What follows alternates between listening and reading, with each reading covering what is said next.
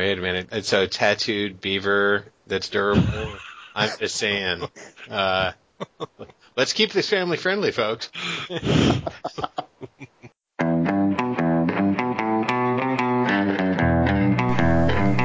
to WMRK Radio Free Merctown. I'm your host, the Game Master. Our website is explorersunlimited.com where you can subscribe, donate, find other episodes, comment on this podcast, and find links and other information related to this episode. Our email address is radiofreemerctown at gmail.com. We'd love to hear from you.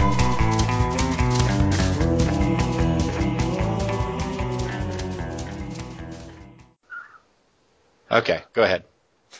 Yeah, and Tyree is went ahead and created that. So if you get a minute, look it over and tell me if that's okay. And if it's okay, I'll start adding my rules and crap. But he's going to play uh, a rogue scientist that's basically like something at a Stargate. And it's really funny because one of the things that he wants to have been doing is have this paranoid idea that Atlantis is real and that he's been looking for it. So of course I'm trying to find a true Atlantean to put into the group just to mess with him. I can say I'm a true Atlantean. but you're all about the beaver though. It's an Atlantean beaver. Oh God, is that like men with brooms? or does it just have tattoos and uh, is pretty durable? Well, throw a lovely lady in the campaign. We'll find out. Wait a minute. It's a tattooed beaver that's durable. I'm just saying. Uh, let's keep this family friendly, folks. okay. So, uh, yeah, So- so so- it definitely sounds like a, a an interesting new setting. Um, I it kind of reminds me of a, a, a similar but definitely different uh, jaunt than I, I've I've ever played. I, I established the first Chaos Earth game, and that one started at like right before the fall, uh, and uh, that one went on for a number of years. But uh, the the only game I've actually played in in real life, you know, outside of uh, EU, was a uh, Chaos Earth Coom Stargate kind of campaign where uh, Nemo was running the dimensional machine out of uh, Lone Star and sending uh, teams to explore dimensions, and that was real fun. Uh, but wow, yeah, uh, it totally totally separate, but you know you get the whole time and dimensional travel and everything else. So uh, yeah, I think this one sounds interesting, but it should be interesting how it plays out. Uh, I, I will say. questions. I'm sorry. I, I will say that uh, one of the things that, that got me interested in this concept was uh, the fact where it it was it, it wasn't like you're not trying to save the world because we know the the world will not be saved, but it's it it, it goes back to the making a difference in a small area. And plus, and plus, the the civilization nut in me it, it was was saying, "Oh, good, we get to build a town. We'll start with we'll start with the the fire station. We'll build fortifications. well, then we'll then we'll expand the city walls, and then we'll go conquer the the Hittites, and and and there you go. So, should I expect you to go uh, all Kesselan from Phase World on me? Not yet. but you're not eliminating the possibility either. I, I will neither confirm nor deny the possibility that uh, there will be a heavily armed and heavily armored Caterpillar D9 running around at some point. Awesome. It'll be like one of the Israeli ones. Yes. Yeah. I do got to confess to you guys that, uh, you know, uh, that uh, we live in the same house and we're really good friends and everything. And uh, after I heard about what happened in the Phase World campaign, uh, you guys may or may not know this, but both him and I are involved with the fire hall here in High Level. And uh, one of the things I'm going to bequeath to the group is his character is basically a Nema firefighter that when Nema pulled out, because they, they basically reason the north is this huge sparsely populated area, we cannot defend this, we have to move south. He refused to abandon his post. So I, I asked him the other day, I said, okay, if Nema said you got one fire truck, use the smoke skipper hover truck in uh, Northern Gun 2 as a base, what would be on board? And I'm really expecting to have a list that's about five miles long, like right down to like 25 surgical gloves, like 19 and a half feet of suture, and you know, so on and so forth. If you play in the Phase World campaign, you'll know where I'm going with this. I've seen those shopping lists. So I was curious. Do You plan on bringing the in the game? Do you plan on bringing the Calgary Rift into? Oh, absolutely, absolutely. That's the tragic part of this. So, if you're familiar with uh, sort of Alberta's anatomy, if you will, you've got Edmonton and Calgary in the south. That's where most of the population is. And then it basically at the midpoint, you have Grande Prairie and Peace River. And then you've got high level in the north. And everything kind of spreads out from those spots. Uh, the thing about Grande Prairie is that it's extremely multicultural. It's the most multicultural place I've ever been. You know, there's white people, there's uh, a lot of Sikhs there. Uh, Did I say that right? You know what I mean? There, there, Sikhs? Sikhs, yeah. Uh, there's a lot of Sikhs, there's a lot of natives, there's a lot of Asians of various cultures. So basically what I'm going to have, have and I just wrote this today, have happened there, is when the end came, everything fractured down racial lines, if you will. So, which is sadly enough kind of what I actually see happening. So you've got Grande Prairie that's now basically a big civil gang war. Uh, there's going to be a small NEMA base at Peace River, but they sent everything south to try and protect Edmonton and Calgary because that's where the people were.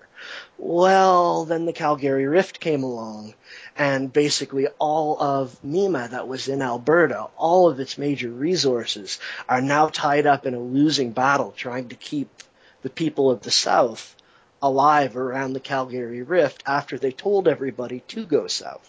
The irony is if they had have all went to the north to the wilderness in the first place, they probably would have lived. And it would have been a much smarter thing for Nema to have done. You know, to say we cannot hold the city, we can't hold the against everything coming out of this rift. But they don't know it's going to stay open for 300 years. Right. Nice. Sounds pretty interesting. All right. So, any any other uh, questions or commentary regarding the Chaos Earth game?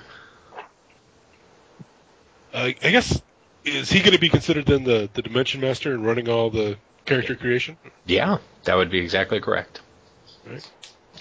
Saves you then. Uh, yeah, and you know, uh, there's, I mean, there's you have the you have a template, and you know he might need to alter his just a little bit. You know, at the very near top where. I mean, obviously, sentiments toward the coalition is invalid. Uh, so, uh, you know, there, there'll be some minor alterations to the basic templates, and that's about it. And then he lays out his uh, his own EP reward system as you know, with in conference with myself since I'm the central banker, and um, that's that's basically about it. You know, whatever tweaks might need to be done, uh, just like we did with uh, Palladium Fantasy when it came online, uh, and everything else. So it it all works out pretty well. I'm basically going to use uh, Captain Cook, uh, what he did. Uh, Billy will get this. I'm basically going to use what he did with Australia as a guide. If you read through what I've posted, you can kind of see that I've already done that. Like gone through and figured out what OCCs are acceptable and that kind of thing, and I'll change like the sentiments to match and all of that. But uh, that's. That's always been kind of step four, and I think we're on kind of step two and a half right now. My goal is to be accepting submissions by January 1st. I want to get rolling before the end uh, or at the end of the winter slowdown. And I want to be ready to hit stride when people get their EP from that Quadrimaster, which will probably, I'd say, what do you think, will probably come mid-February or something like that by the time everybody gets their shit together? Uh, the dates are posted, and it generally takes about two weeks. So Yeah, yeah, Yeah. like mid February. So figure, you know, a couple weeks to get that sorted, a couple weeks for me to get submissions. So that means March 1st to be like balls out, we're off on our first adventure.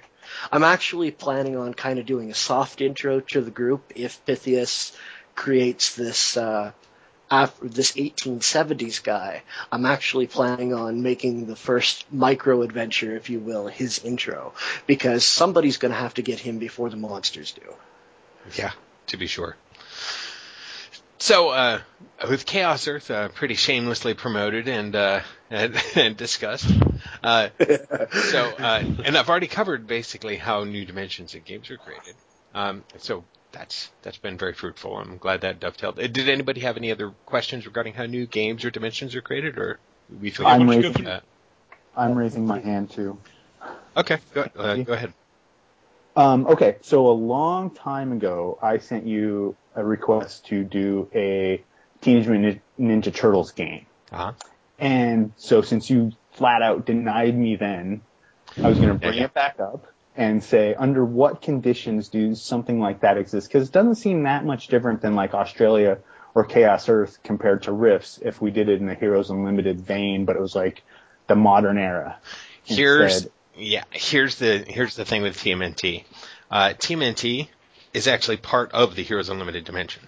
right, so right. No, that, that. all the, all the content, all the uh, the the ability to make mutant animal characters, that I mean that all that dovetailed entirely with Heroes Unlimited, uh, which is why you can actually see in some of the TMNT adventure supplements from way back in the 80s that Oh, yeah. I you know cut my teeth on.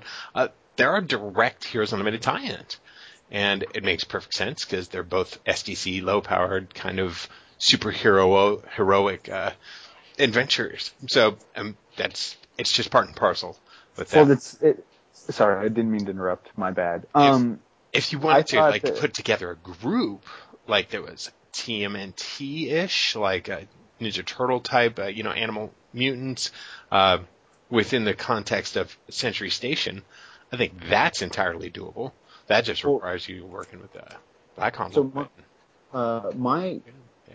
what I was trying to achieve with that was to pull it out of the far future and place something squarely in the present day where characters would submit, you know, like the web page where they bought whatever whatever gun and however much that cost it came out of their thing or something like that where it was straight away here and now with like how would uh, vigilante you know, we might set the dial the reality setting down a little bit so you could have a vigilante beating somebody up and not getting immediately shot by the cops or something. But it, taking it, it, it's more the time frame than the actual mutant animals. But Right. I just and- wanted to say right. it. right, and with the Century, right, and with Century Station, it's in like 2041, I think, or 2043. So it's, you know, it's the game started in like the year early 2000s, and so it's been going for like I don't know, at least six years. Uh, probably a good deal longer than that now, almost I don't know, seven or eight. Uh, so time is actually catching up to it. uh, uh, so it's only like 25 years off in the future or so. And, uh, you know, we don't have our hover cards or anything yet. I'm just saying, uh, GM. Um, yeah, so it, it's, it's a, it's a nominally, you know, step forward in time, if that, and that's about it. I mean, and there are certainly areas of Century Station where none of that high tech crap is available. Yeah, that's I mean, totally cool. I. I get it. I just had to. I saw my opening and I figured I'd go for it. Yeah, I consider the And I Century have- Station the establishment of that dimension. Uh, Galactic is also an establishment of that dimension. It's simply not, you know, I mean, it's uh, the Century Station game is terrestrial. Uh, the Galactic game is not even in the same quadrant of the galaxy. So, it, while Totally. it's part of the same dimension, you know, it's completely separate. I got a question. I understand. Fire away. So, uh, it's just it, it- it's it's something that I often see brought up, and I'm I'm just I'm curious. I'm neither pro nor con about this. You you seem to have very almost harshly separated splicers from everything else. Is there a reason that you are are very uh, that, or are you are I guess are you? Okay, let me let me rephrase this. Is there a reason that you do not allow splicers characters on the U? Yes. And again, I'm neither pro nor con on that. By the way, I, Yes. I'm just I'm Yes. curious to see what you say. Yes. I imagine our reasoning is going to be pretty much the same, but I'd like to hear. it. Yeah, there is, uh, because Splicer's stuff is not adaptable to other environments. Period. Um, that's just how it is in the rule books. Uh, that's in, that's part of canon. Uh, so you know when you you take that guy with all those um, doohickeys or whatever from Rift's Earth and you send him to the Splicer's dimension, he is going to be Fubar, like super fast.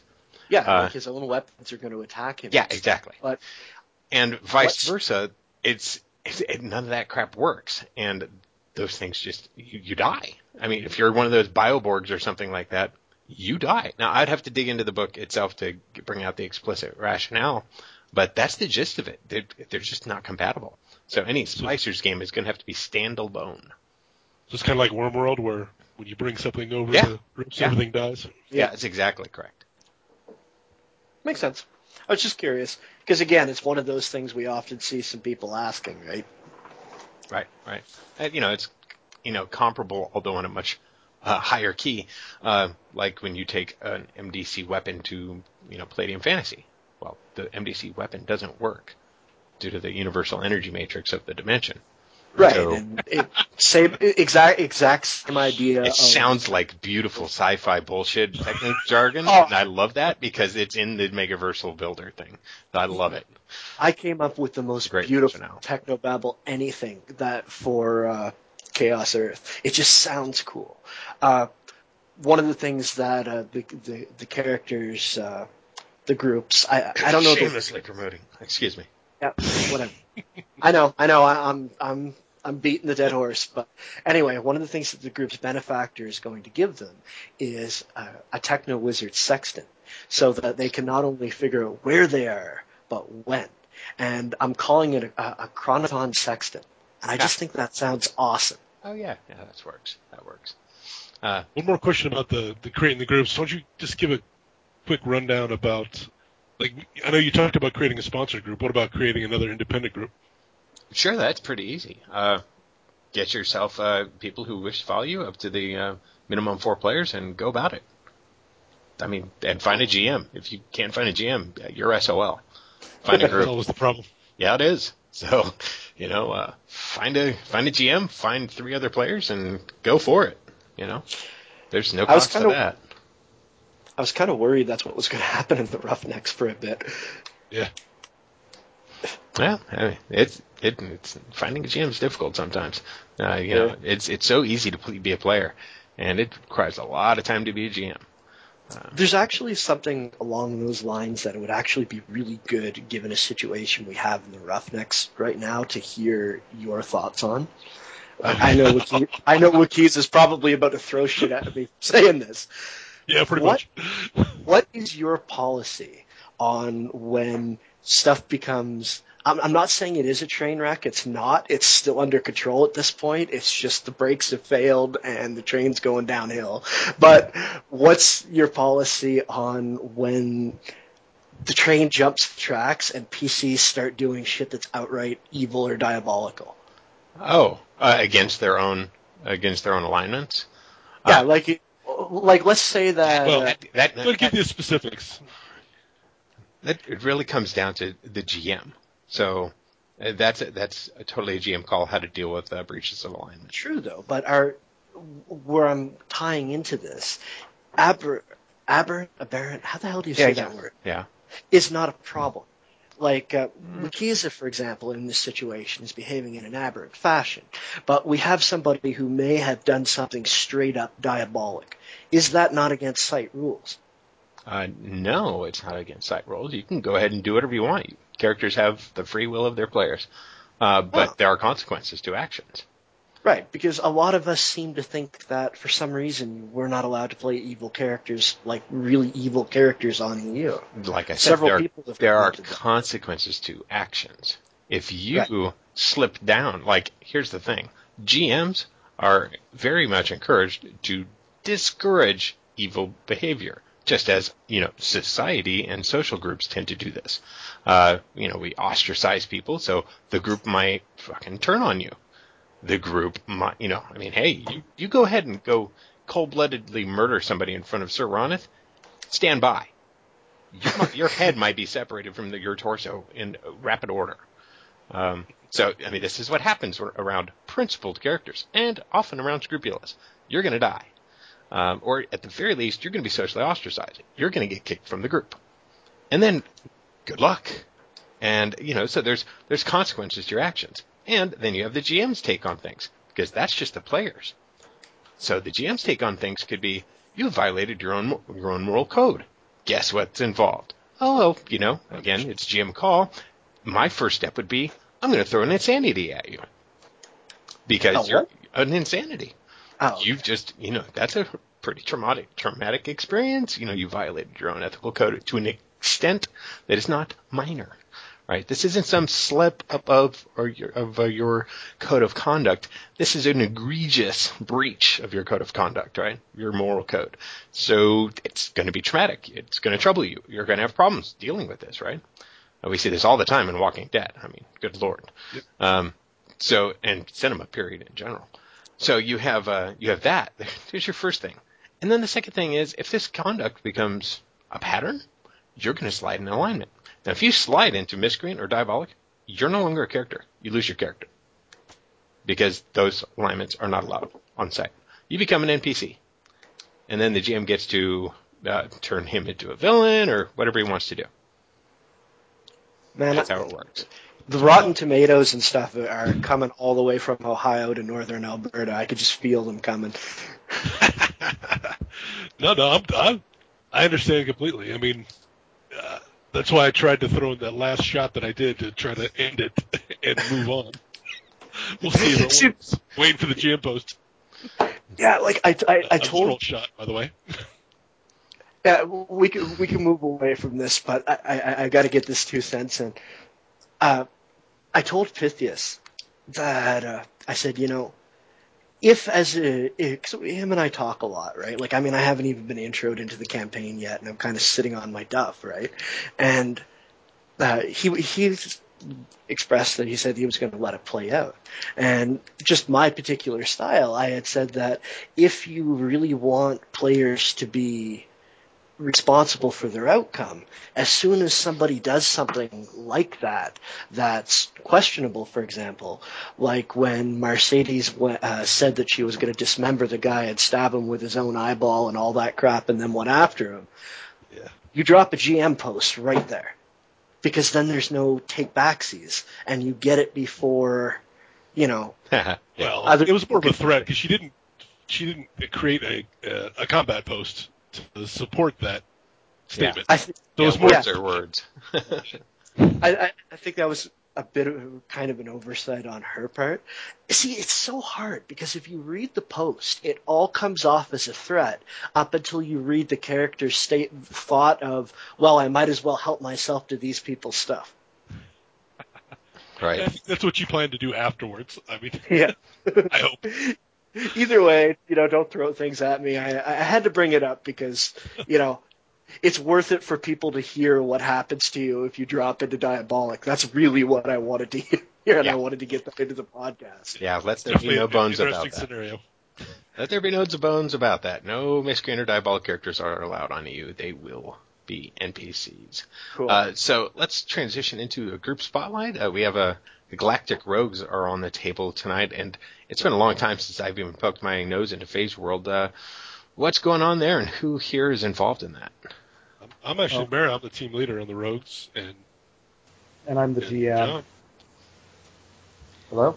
Yeah, yeah. So Okay. Consumers the GM, and uh, Maniacal's in the group. He's the team leader.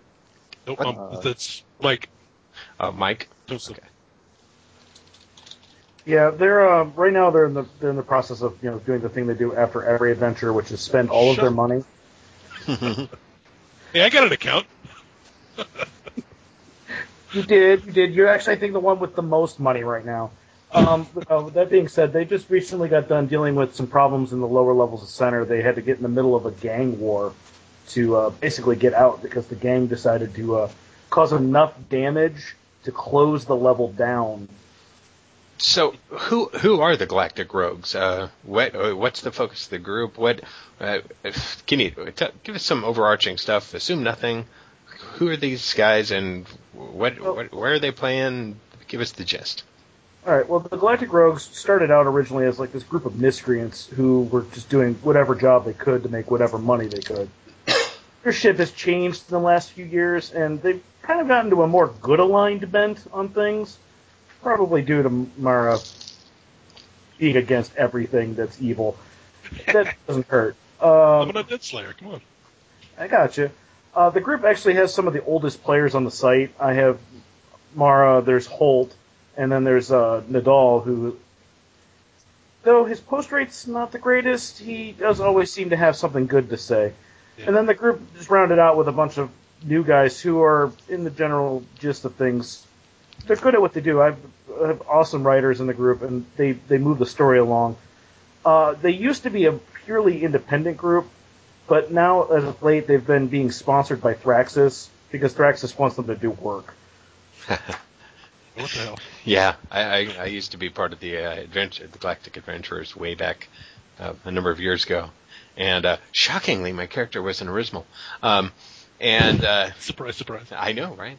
And yeah, they ended up on uh, on Thraxus's payroll at some point too. So that We still are. does not surprise me. Yeah, They all are now. It- that's because he's he's the uh, he's the He's rich. the spider at the at the center of the web. You know, Yeah, pulling they're strings. they're they're looking into these artifacts to try to save an uncertain future of Center, which is the overarching plot that Dark Lord had started, and we've all just kind of continued with it. Though we have something special planned for them here as soon as the winter break is over. Interesting, interesting. So, uh, who's who all comprises the Galactic Rogues? Uh, well, there's Mara, who's an undead slayer, the team leader. Then they have their EXO, which is Holt. He's a superhuman Minar, former CAF field operative, basically. Uh, Nadal, who's a celestial line rider, kind of like a space ley line walker. Uh, Sorensen, their TW wizard, who's brilliant. Uh, Baron, who's uh, generally lazy ne'er do well pilot, and uh, Prothor, who's a former mage turned combat cyborg. Am I missing something? That is bizarre. So yeah, Yeah. they're definitely has uh, issues. an amalgam of uh, various miscreants still. Oh, yeah. Guess. Okay. But they all still do it for the money. That's the important part. Ah, okay. So there's no uh, there's no higher purpose like with the uh, adventurers you used to have. no, Uh, no, no. higher anyway. purpose. Well, No very very very interesting. Is there anything else uh, you want to talk about regarding the uh, Galactic Rogues and- and their uh, bit in the Phase World campaign? Yeah, you should sell a little on the upcoming Oh, adventure. Get some people Yep, to join the up. adventure. We're going to be doing. Me and Dark Lord are going to be doing a uh, a, a group, a, a two group epic for the galactic or for the Phase World game. We're actually going to probably try to run the uh, Megaverse in Flames or Dimensional Outbreak setting Nice. for once, which kind of fo- follows the original idea he had for his meta campaign idea, but it's again, it's always inherently different from what you want to do. And right now, our big thing is is we're uh, deciding on how badly we want to beat up both groups. Nice. All right. Thanks for that. Yeah, that sounds that sounds that sounds fantastic.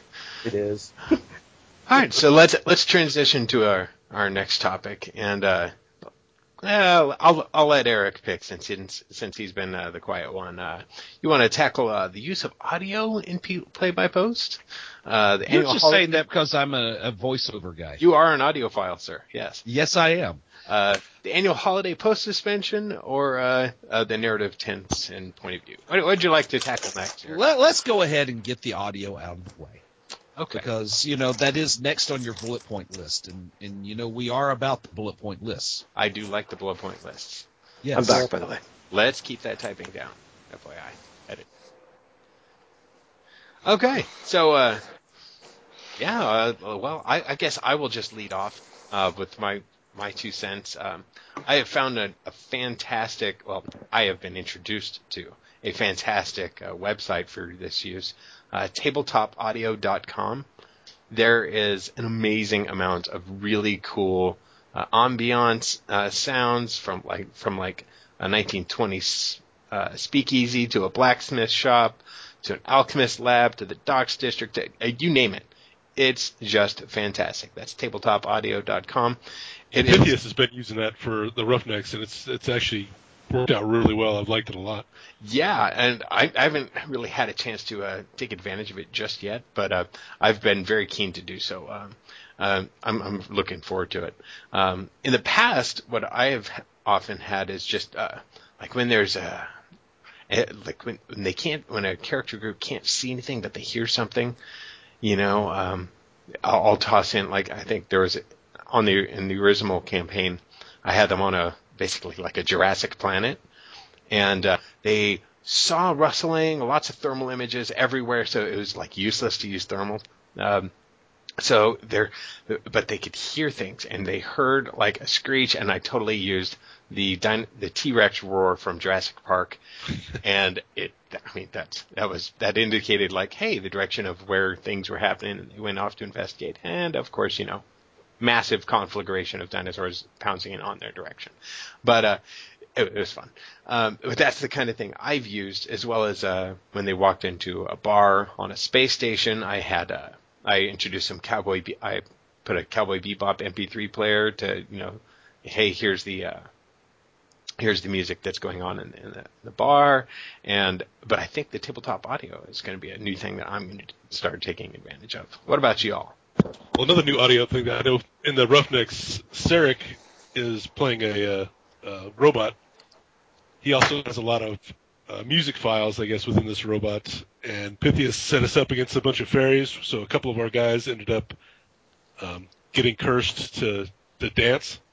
And while they're down there complaining, Sarek starts blasting some tunes.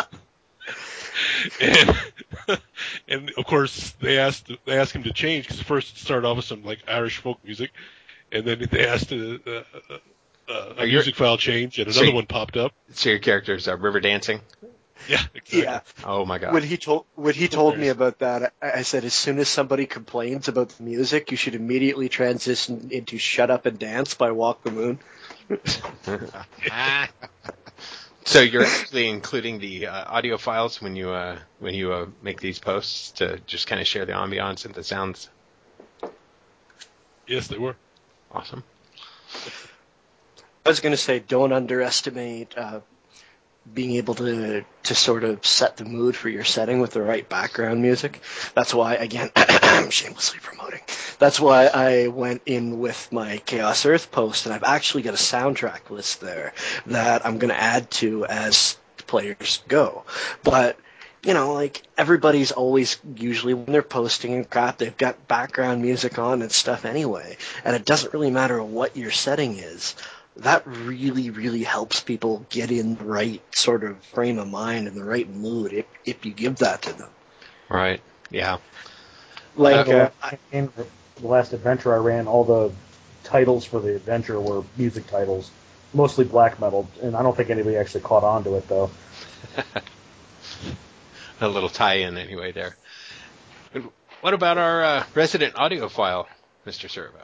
Well, yes, I I agree with what's been said here already that uh, that that music uh, does help a lot to set the theme, and there's something I was watching an interview with uh, the the stars of the the upcoming Star Wars movie, and they were asked questions about what would be your intro music, like your walkout music, right?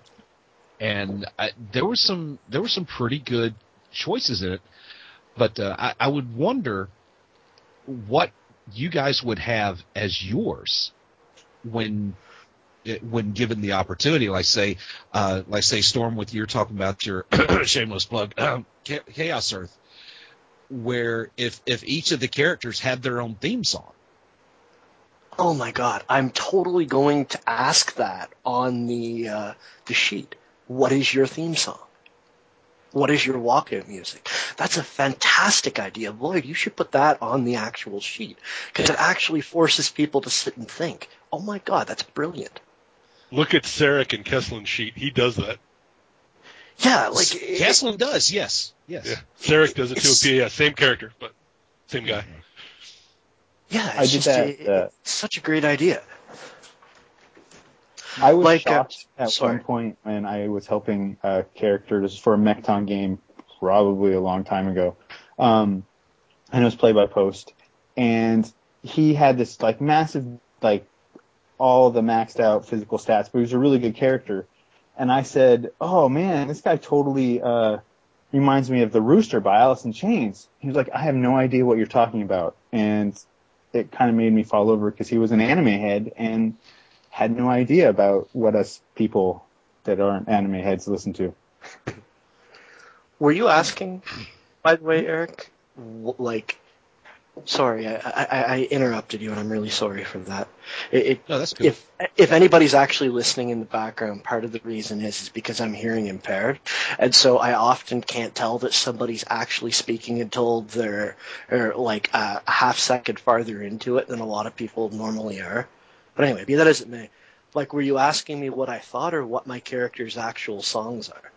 well, I was mainly asking what you thought about it. Okay, Uh, gotcha. Hmm. because and and, and just to, to to carry on with it uh, music when when I would game you know we in college where we had our, our regular game group that uh, we'd get together on weekends uh, most of us it, this was mainly Robotech all of us had stereo decks in our mechs I mean we all that was like number one thing it's like well you've got this brand new hover tank I'm putting a stereo in it That actually fits the setting though, because music was a, always a big, uh, a big running theme in Robotech. Yeah. I mean, you had that whole ah, stupid character Minmay thing where you know she was horrifying the Zentraedi with, oh my god, the power of music, and Mari you know, Iijima's voice. Yeah.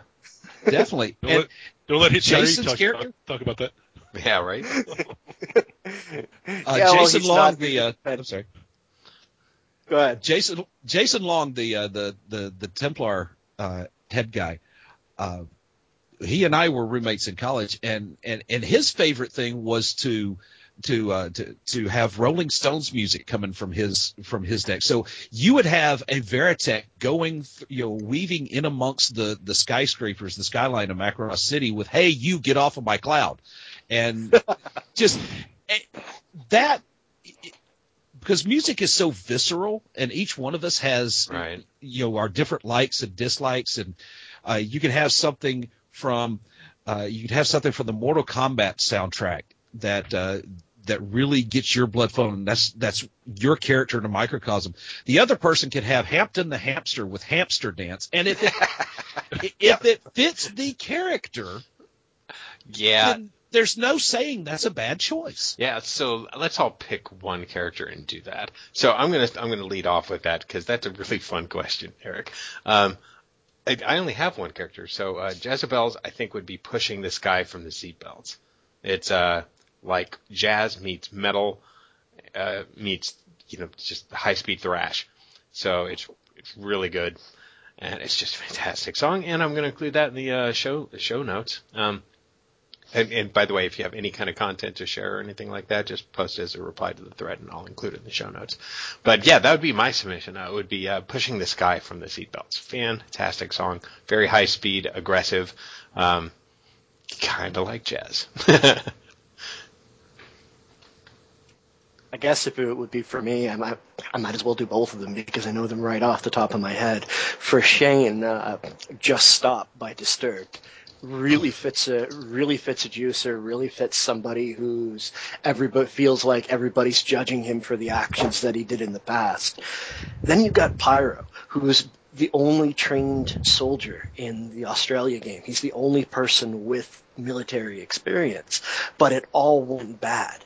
And so his theme song is uh, a song that came out in Australia called I Was Only 19 by Redgum.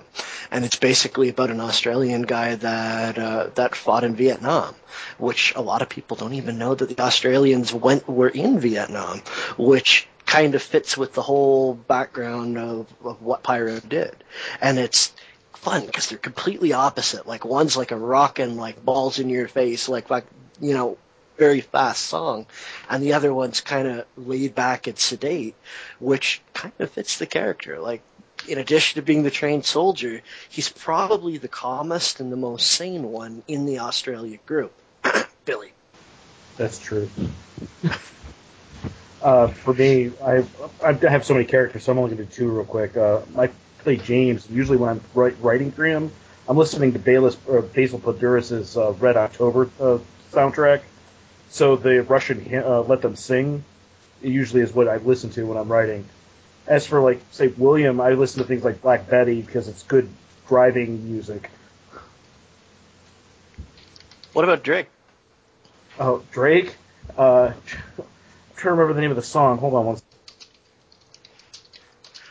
Wait to see what Dustin's gonna post, seeing as how I like grabbed the guy and beat the shit out of him, and then you shot him in the head at the same time, and just uh, uh, that guy is having a bad day.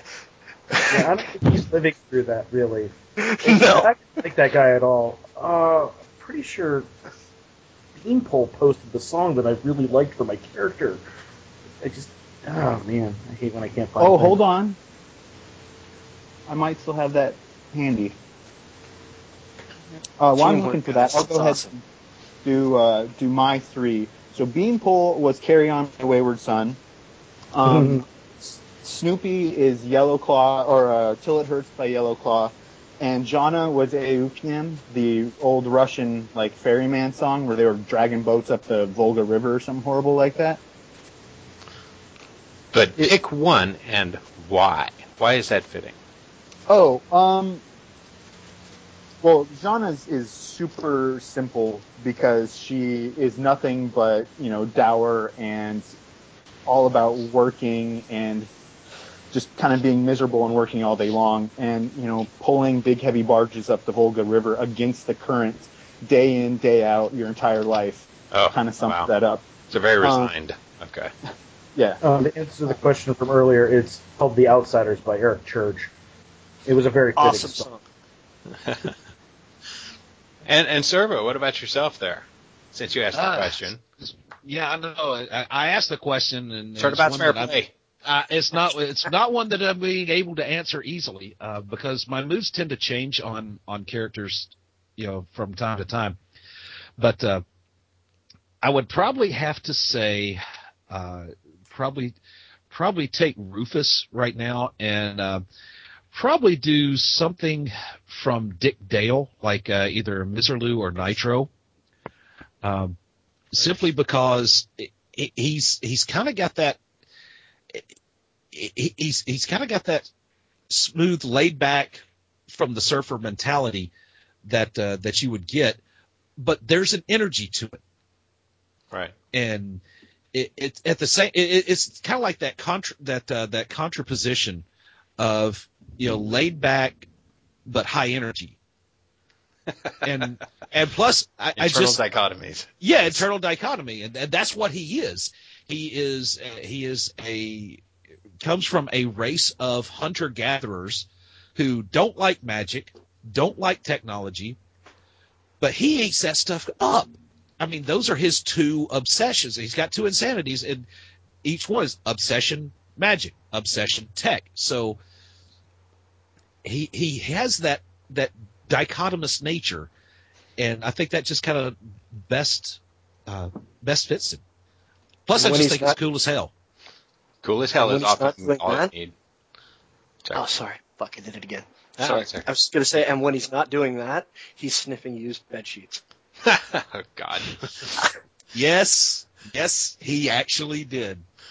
So But he I- had a reason. He had a reason. He wasn't just being like a perv or nothing. I gotta say though, uh, I don't care if this goes in the podcast or not. Like, uh, I, I love all of my players and I love all the GMs that I'm in, but I'm totally stoked to be in this conversation because I have my favorite GM and my favorite of the moment Templar in the same conversation. Oh yeah. So I would encourage you all to uh, share on the uh, on the thread uh, a link to uh, your each of the songs that are one, for one of those characters, just so we could show it, share with uh, share with everyone else. Um, but, so let's transition, and because we want to keep an eye on the time here. Um, the annual holiday post rate suspension. Okay, so hit me with the questions, folks. We're moving into the to the uh, systematic question here. How about you just tell us how it is, like a boss? Oh, okay. So, um, uh, like right before Thanksgiving, uh, we we suspend the post rate requirements, which are you know once a week, at least once a week, put up something, and if not, you know, let people know ahead of time. Um, so we kind of suspend that based on you know all the empirical evidence that hey, uh, people tend to be super busy around the holidays. So that continues from just before Thanksgiving until just after New Year's Day. Um, and that's pretty much that's pretty much the the gist of it. Um, I mean, there's a lot of history as to why that came about and such, but and a lot of the bumps in the road that you know, as it developed to the basic uh, systemic rule of EU that that exists now. But yeah, that's the gist of it.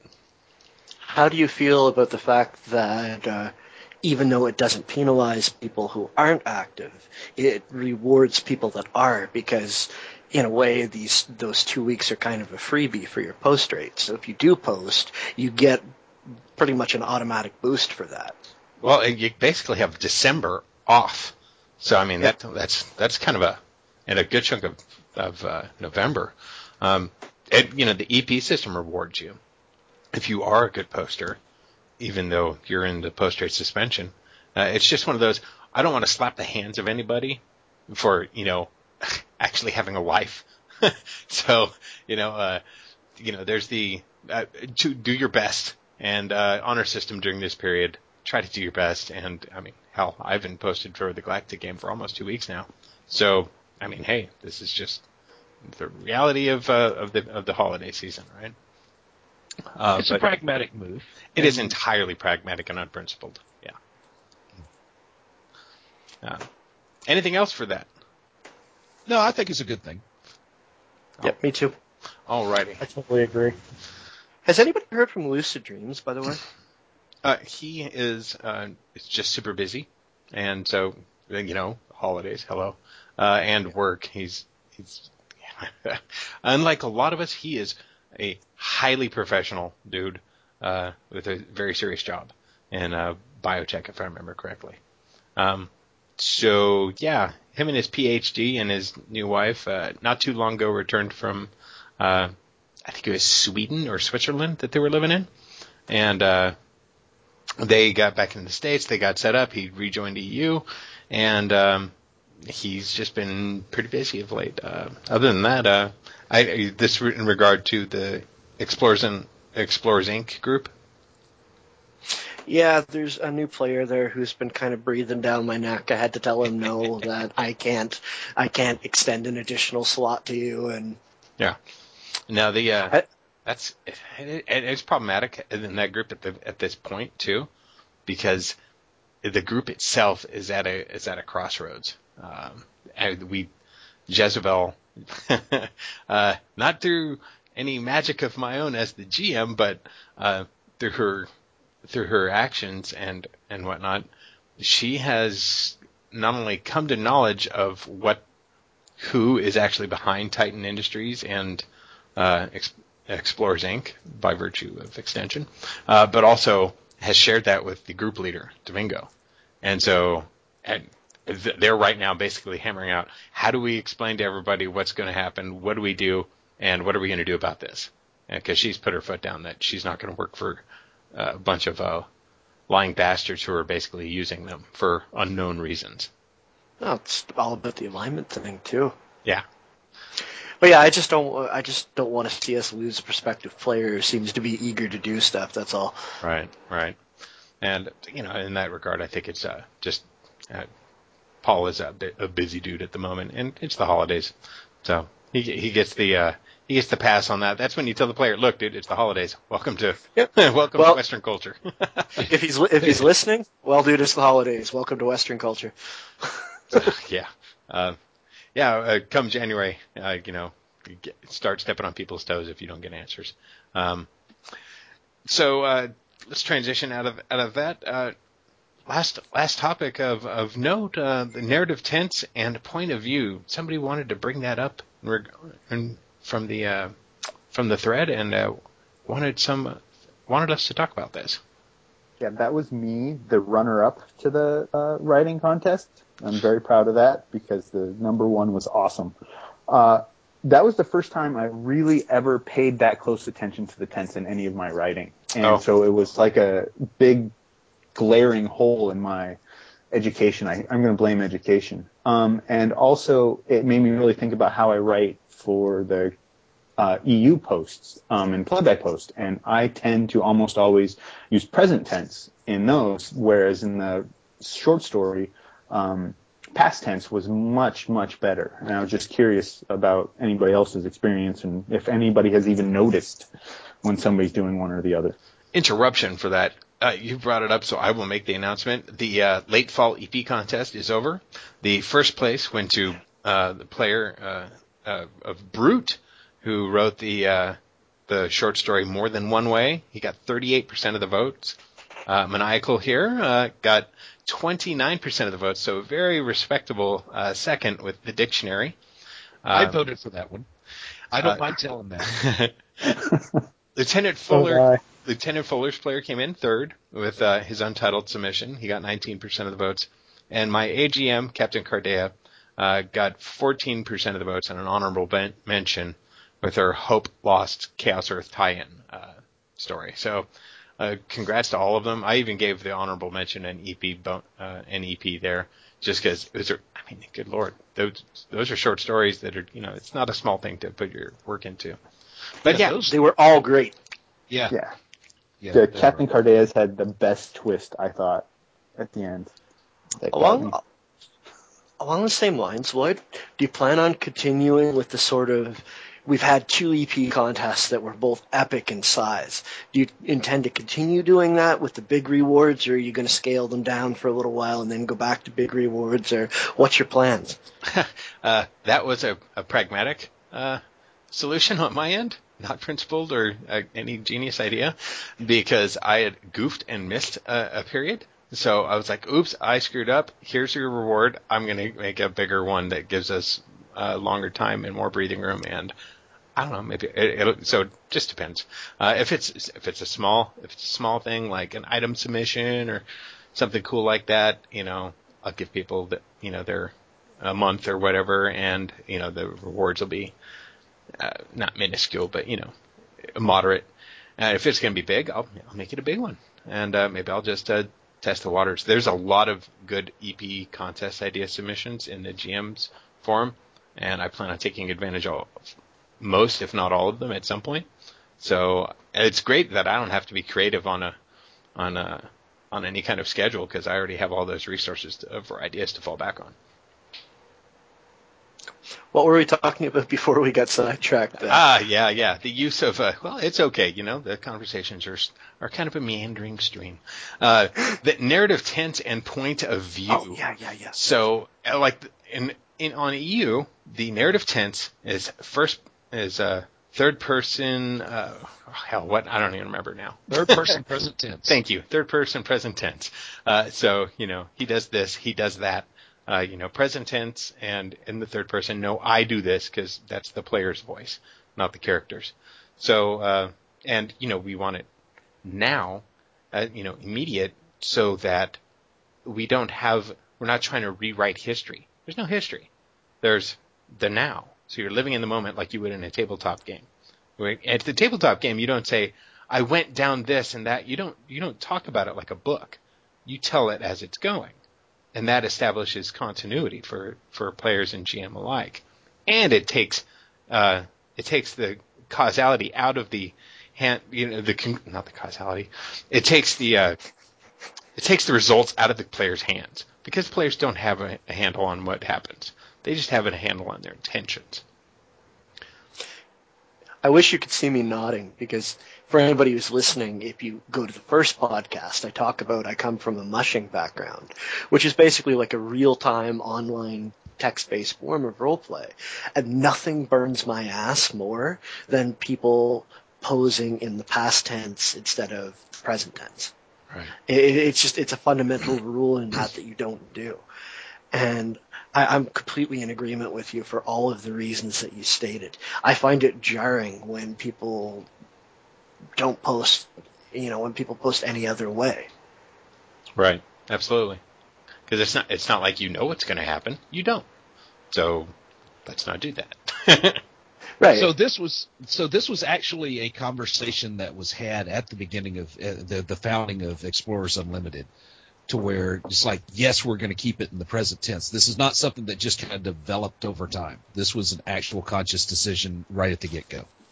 uh, no, I got to be honest. At the beginning, I think if you, you know, it's hard to remember perfectly, but I think if you look back over Heroes on uh, Heroes for Hire's first adventure, I think you'll see a little bit of a mix, and then I if those you know threads still exist, which they may or may not, um, and, and resolved to the first person present tense or uh, third person present tense, so that that so for those very reasons that just became obvious, you know, because I have a I come from a a tabletop background. So, you know, if you're jamming a game, you don't you're not used to this whole I did this crap. I mean, even though I have a, a degree in English, you know, and I'm very accustomed to reading things in the past tense, um, it's just like you like uh like like Storm said, it's very jarring as a GM to hear the past tense used when you haven't even made it happen yet. Especially if everybody else is posting in the other tense and you come along and see one that's not. Yeah, yeah. Then it just creates discontinuity. That's that's even the wor- That's even worse. Uh, so, um, anything else for that? And uh, by the way, I'm adding things to the uh, show notes even as we speak. Yeah, I got my uh, I got my theme song posts up there. Okay, so question for uh, for all you guys, particularly those of you who are GMs, which is most of you, uh, if not all. I think all of us. so I'm like the only non-GM, current GM, former GM, yes, current GM, no. Uh, what? How much point of view do you like players to give? Uh, let's say, yeah. How? I guess I should be rephrasing this in terms of internal monologue. I mean, if, if you could see like uh, Kesslin stares at at the person for a while, but you can't figure out what he's saying or what he's saying to himself. Or do you want Kesslin to say he stares at him when and all this is going through his mind? You know, you know. lay it on, lay it on thick, lay it on hard. Give me all of it, if you will. That didn't come out the way I wanted it to, but anyway, you, you get you get the idea. Give me everything you can so to work with as a GM to make it interesting for you as a player. Yeah, absolutely. Yeah, I I always establish the uh, the four things that are required uh, or desired in in a player post. So you have action. I you know you need you need a sense of dynamism in a post, otherwise you're just kind of wanking. Uh, so you need action. Uh, you need you need dialogue. So their characters need to speak. They need to speak with one another. It's actually really challenging in the fantasy game. We have character one character who's kind of like a psychological mute, so he hardly ever speaks. And he grunts yeah, a lot. Yeah, yeah, he grunts, and but he thinks. He doesn't think enough because you know that internal monologue is super important that really develops the character for everyone else to understand it, even if the other characters don't understand the, the uh, that character because they don't get to hear his internal monologue. Uh, Can I make a major shout out here? Yeah. Mouser. People would not like you read you read the guy's posts and like Mouser is basically he's he's a robot. He's in the Roughnecks. And if you read his posts, it doesn't really you just you get the idea of he's just a robot following his programming. But if you go back and actually read his posts in detail you can actually see that there's a sentient being under there because he's posting his his internal monologue if you will. And he does a really really really good job of it. Well, and I made him stop saying meatbag out loud. oh, I tell you, someone if, if we're going to give shout outs like that, uh, Captain Cook, I'm going to give credit where credit is due. His uh, his Selyuk in in Galactic Adventures, or, or, yeah, I know, Oradro. I love how he played the split personality. Yeah, to where to where he'd have like the arguments with himself, and it, it would just be like that actually is what got me interested in the adventures in the first place because it's kind of like I want to be playing with these guys, right? Right. That that have that that real. I mean, you could he could write a novel just with with that character alone. Yeah, how and, did you guys let him be the leader with that kind of insanity? that was pre me, dude. uh, I can actually explain that because he's complained about it before. Um, Oradro comes from another campaign an, an earlier one Yep. where Star Swords. everybody yeah, where everybody had to have like six insanities. And then Yes. he got grandfathered into this and nobody else wanted to be leader, so they made him do it. Yep. And Yeah. the guy I take inspiration for Shane after his Rodro. Shane is a Delphi juicer, and as you know, that they have to wear that helmet that messes with their head and everything. So he has the same internal monologue, but I am a mere Padawan compared to what this guy did with Rodro. Right. If, to, just to touch on the the Star Swords a bit, the the Star Swords, the Star Swords were a real interesting group to read. Uh, as, at one point, there were three of the old Star Swords in the Adventures. It was uh, Icky, my character is Aradro, and also Katya, uh, who, oh lord, Katya had more personalities than you know Robin Williams during Live at the Met. It's- yeah, it- it's kind of like you know who are we talking to today, Sybil? You never knew exactly who you were talking to with her. Oh, Eric, you just dated yourself with the Sybil reference. I know, I know. I am an old fart. What can I say? But I I, think I mean, I insanities are gonna wonderful to play. And They're wonderful to to read other people play when they're doing it well, like Aradra was. Right. I, I gotta say, on the other hand, they're also incredibly bad when people don't do them well. Yeah. And or just fail to do the internal monologue. And I mean, there's the you lose out on XP doing that. I mean, universally, every GM's kind of prescribed, hey, internal monologue. That's I mean, that's uh, that's an important uh, component of every post, right? So, what are you, what's your character thinking? Yeah, I Uh, think it always has to pass the benchmark test, though. It always has to move either the plot forward or move the character forward. Right. You can't just say, hmm, donuts smell good, unless Right. donuts smell good is somehow remarkable. Yeah. Right. You know? so you, it's kind of like you know using skills too much. Yeah. If there's Back flipping your way to second level. Um, Yeah. you, you can't do the same thing with internal monologue. It always has to be meaningful. Same with dialogue. You know, like Right.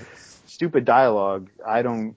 When I'm assigning uh, experience points, doesn't get anything from me unless it's actually worthwhile. You and I, you have to apply the worthwhile filter rather than the length filter, Right. because you could have a rambling sentence that meant nothing, or you could have somebody saying, you know, like, "Go ahead, make my day," and one is totally awesome, and the other one is a little like, "God, you just wasted my time."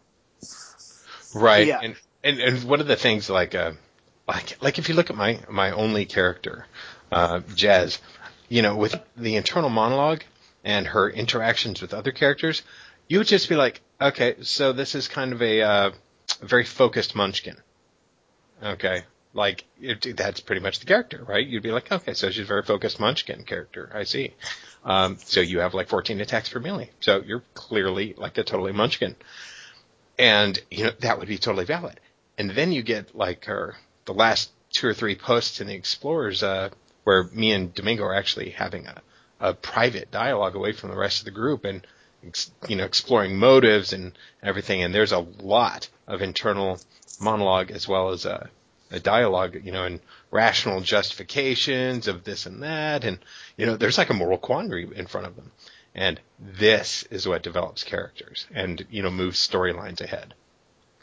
Yep. Absolutely. Mani- Maniacal's right too, in that there's a time to be verbose and there's a time to not be.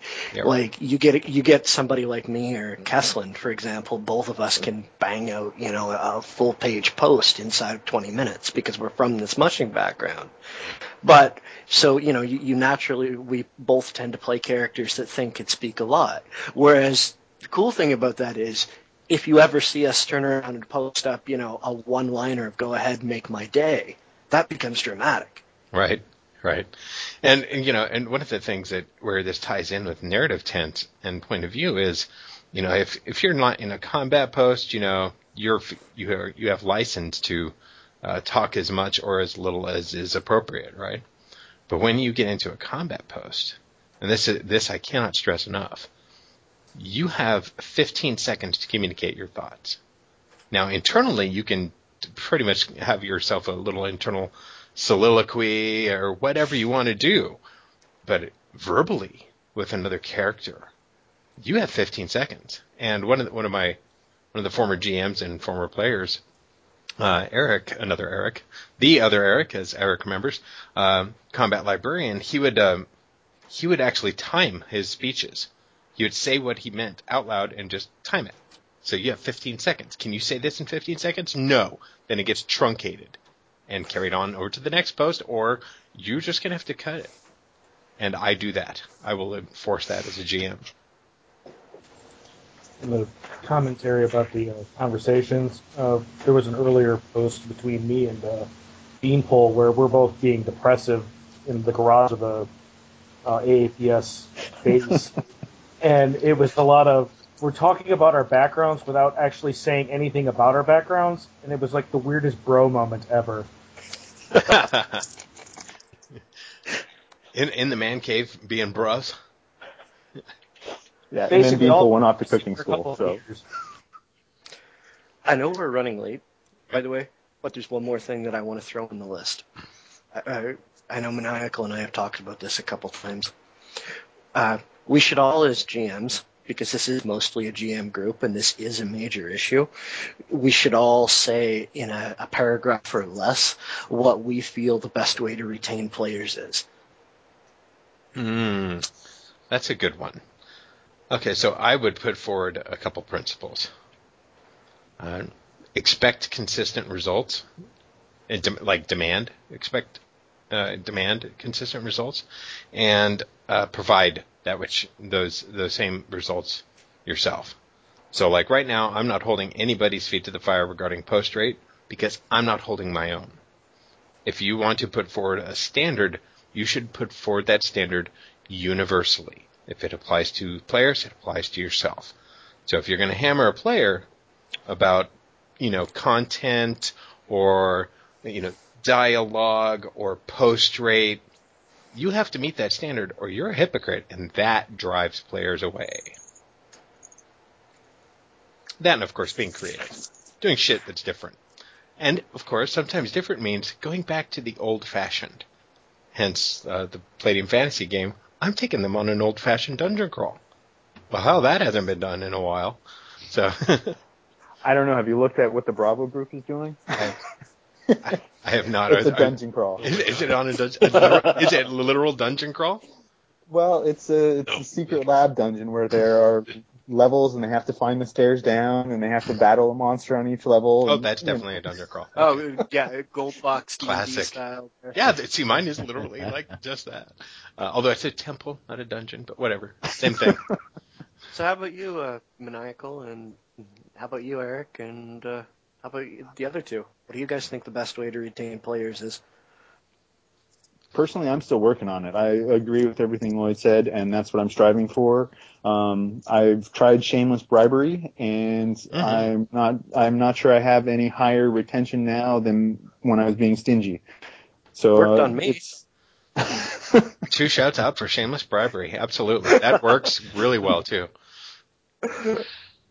And what about say- from the player's perspective, Eric? I would say look to the backstories.